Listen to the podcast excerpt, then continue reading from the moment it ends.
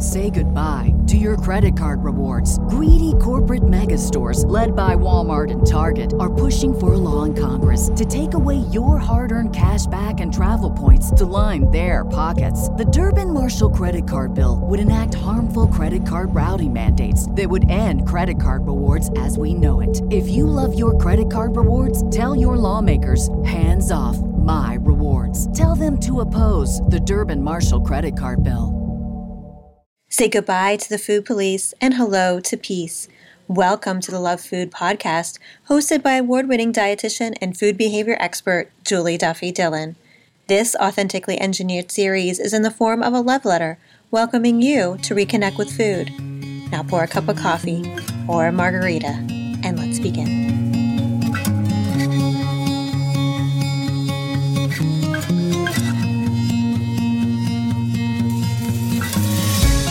And welcome to a bonus episode of the Love Food Podcast.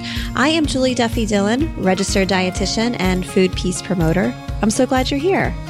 Thank you for connecting today, and I hope this episode helps you to further help your relationship with food. Namely, I want to explore why I feel like you need to give food less power in your life. I know it sounds ironic that a registered dietitian who spent about five years studying food and human anatomy and physiology, chemistry, biology, all the things that intertwined, um, and how food relates to our health, how I can be telling you to give food less power. But I notice the more I work with individuals that the more that they fret, obsess, and experience anxiety over food choices, the farther they are from health. And I think there's a lot of reasons why, namely, our world has this belief that food either kills us or cures us, which is just so screwed up because food is not an exact type of science. Nutrition is not an exact science. It's really more of a fluid kind of state. And food sometimes can feel super energizing, and the same food can feel really leave you empty or leave you drained or sluggish. And it just kind of depends on the time of day, what your body needs. And I think if we just put food in this box of yes or no, it really, again, it's moving us away from health, not toward it. So the next time you find yourself having to go to um, a cookout or a barbecue, a get together, graduation party, holiday event, and there's going to be food and probably, you know, food that's considered fun food. Some people may call it junk food um, or crap. I don't like using those words because I feel like it's insinuating this that black and white kind of mindset, and it also gives this idea that morally we're making the the wrong choice. Our food choices are not a moral decision. Um, and they're not a black and white decision. Our our bodies are just so much more complicated than that. We're not this simple kind of robot. And first and foremost, we need fuel.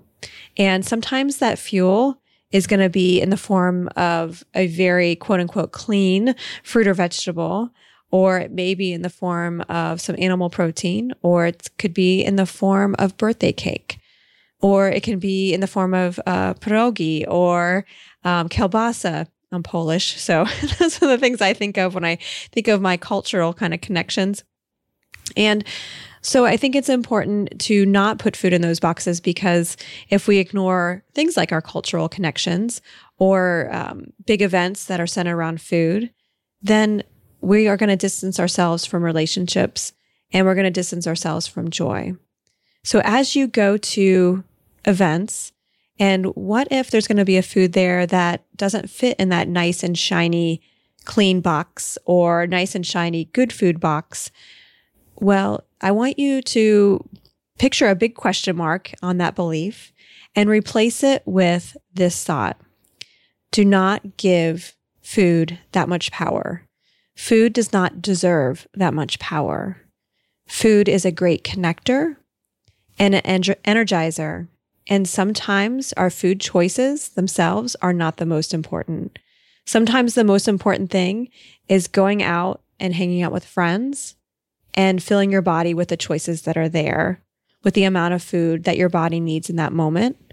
And sometimes we'll eat a little bit more and sometimes we'll need a little bit less.